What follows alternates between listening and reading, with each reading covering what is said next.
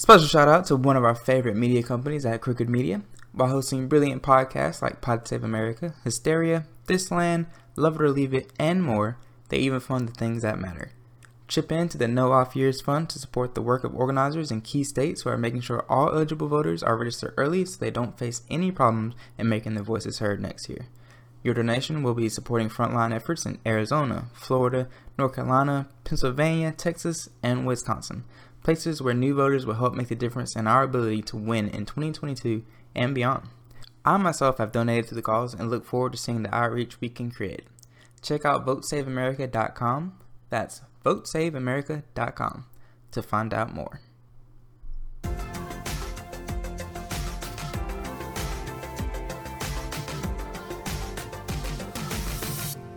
Welcome back to a very different episode of Capital C's.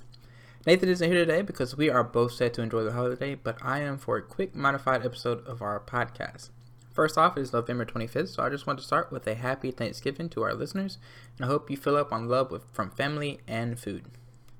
Anyways, for this short episode, I just want to bring up some topics that have happened very recently that we will more than likely cover in next week's episode, if not on a later date.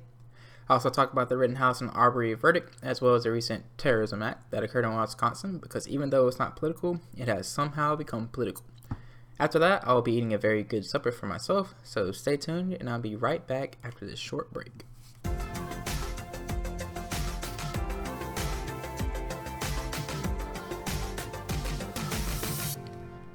So, like I promised, I'm going to say some short kind of news from this week that we will talk about later. Like, Beto O'Rourke is doing very interesting things. Beto is somewhat of a known representative of Texas, but is more known for his disappointing, albeit not surprising, loss in a Senate race to the Republican incumbent, Ted Cruz. Beto is back on the news as he is campaigning for Texas governor against Greg Abbott, a man who we on the left haven't liked for a little on his recent stances this last year. Beto raised $2 million in his first 24 hours of his announcement, which shows that he might be what Texas needs, but we also know that he has been a good campaigner when it comes to finances, as he had great fundraising on his loss to Cruz in 2019 as well. Sooner rather than later, me and Nathan will talk about if he really has a chance and what that chance might mean in the standing of the nation. Other than Beto, I also need to mention Jerome Powell and his reappointment to the Federal Reserve Chair. Now, this isn't someone that is very often reported in media, but it is important to know. Jerome Powell was originally appointed by former President Trump, so yes, his policies in general are a little right, and some things he's done for the Federal Reserve have leaned some to the conservative side as well.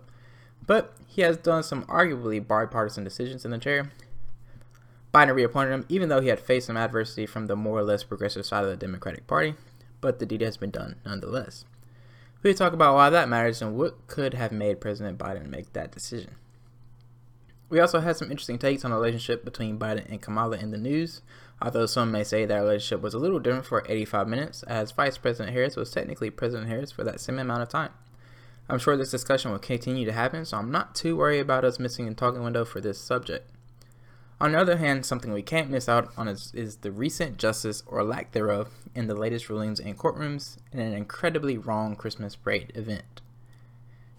I mentioned I was African American in the most recent episode, and it does lead me to view things a certain way.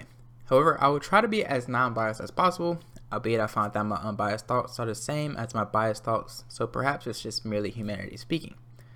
Anyways, after clearly stating this is just my beliefs of the matter, I can dive in. So Kyle Rittenhouse has been given the verdict of not guilty on all counts, and it was of course met with some discourse pretty much everywhere. The phrase that I've heard and said myself is, I'm disappointed, but not surprised. In general, the ruling actually made a lot of sense when you look arbitrarily at the case in trial. I believe the prosecution didn't do a tremendously great job. I believe Rittenhouse doesn't actually hold remorse, but spoke well during the trial, disregarding his almost seven minute rant on the stand.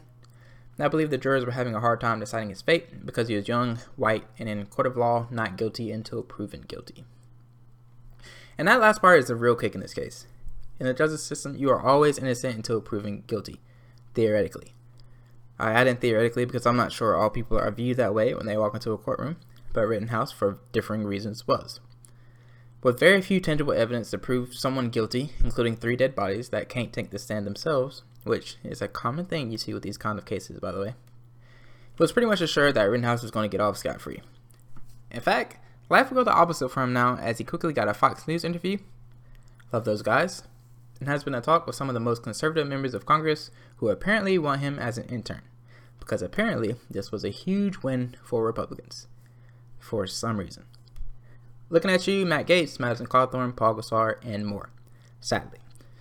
But I do want to remark on something Rittenhouse said during his interview with the ever irritable Tucker Carlson. Rittenhouse said this case was made into a racial issue when it really was an issue about self defense. And you know, I agree to a certain extent. I asked some people around me if they knew the race of the three people who were murdered by Rittenhouse, and they were around 50% correct. Yes, I use murdered. It is what it is. However, this was a racial issue because it took place during a Black Lives Matter protest and riot. Because I will not lie and say it didn't have riot tendencies, but I also will completely condemn the protest because everyone there were not rioters, but there were victims, Mr. Bruce Schroeder. Disregarding all that took place at the scene of the crime, who threatened who and who said what and who went where, Rittenhouse went to Wisconsin with the AR fully intent on protecting something that wasn't his in a dangerous situation that was escalating. And like I said, I do somewhat agree that this trial was war about self defense, and the current president about self defense is now set in a very bad way. I, for no reason, can understand how someone brandishing a weapon in sight of already agitated and emotional people can somehow end up in a self defense position. Scarily, even if not completely true, we can now see people who are neither on the right or wrong side of a group saying that they were acting in self defense, no matter who was really armed. Somehow, we have given another connotation to the word vigilante. And speaking of vigilantes, on the brighter side, we have Ahmaud Arbery's verdict, which ended in guilty on all counts that technically made sense. I don't have much to say about this because justice was served how it should have been. As for the Wisconsin attack, the media on the right says, well, why aren't we talking about this? Of course, they mean that as, why aren't we talking about this African American man also killing people in Wisconsin? Our response to this, just to end the topic, we are not talking about it because he was absolutely in the wrong and should go to jail for a long time. Point blank simple. I very much understand that, and I'm pretty sure the liberal side doesn't want to give any internships to killers. Now that I've gotten that out of my system, I think I'm ready for a good Thanksgiving dinner. Again, everyone have a great Thanksgiving, and I and Nathan will see you come next week on the next episode of Capital C's. Have a good one.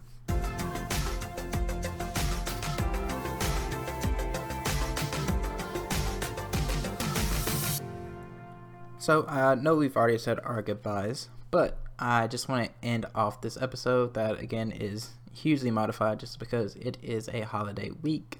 Uh, with a clip from Saturday Night Live that Nathan himself sent to me a couple of days ago that I just found pretty interesting, just to end the episode off on a light note and lead into your Thanksgiving holiday week, weekend, break, vacation, whatever you may be doing.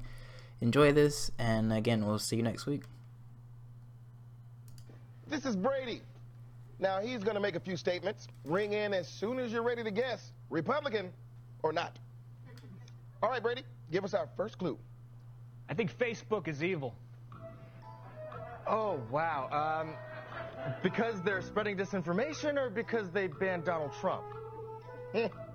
Not so easy, is it? Maybe we need another hint. I would say you do. I buy all my produce straight from a farm. Because you want to or because you have to? I don't know, Miss Ohio. You the expert. Keep going, Brady. I respect pro athletes who stand up for their beliefs. Which athletes? And which beliefs? Who knows? Could be her or him. No guesses? Okay, then. Give them the last clue, Brady. God, I hate cops. Okay, he is not a Republican. Oh, sorry, so close. But no, Brady is indeed a Republican. But, but he said he hates cops. Yes, but he was talking about these cops.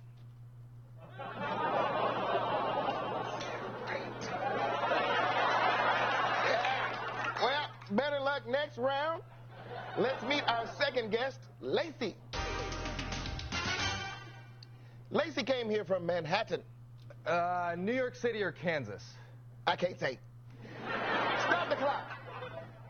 On Twitter, my pinned tweet is my body, my choice. Uh, okay, that's a trick. She's talking about vaccines, right? Oh, if we only knew.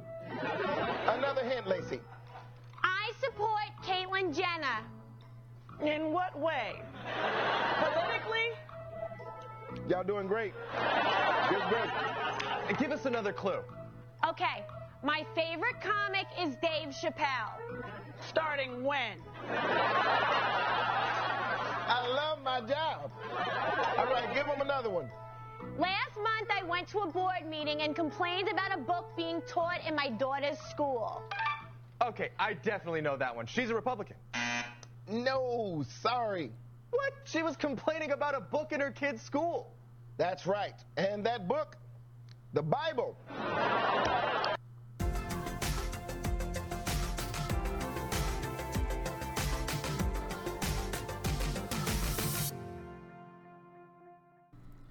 This podcast was brought to you by the creative efforts of Charles Greenlee and Nathan Crunkleton.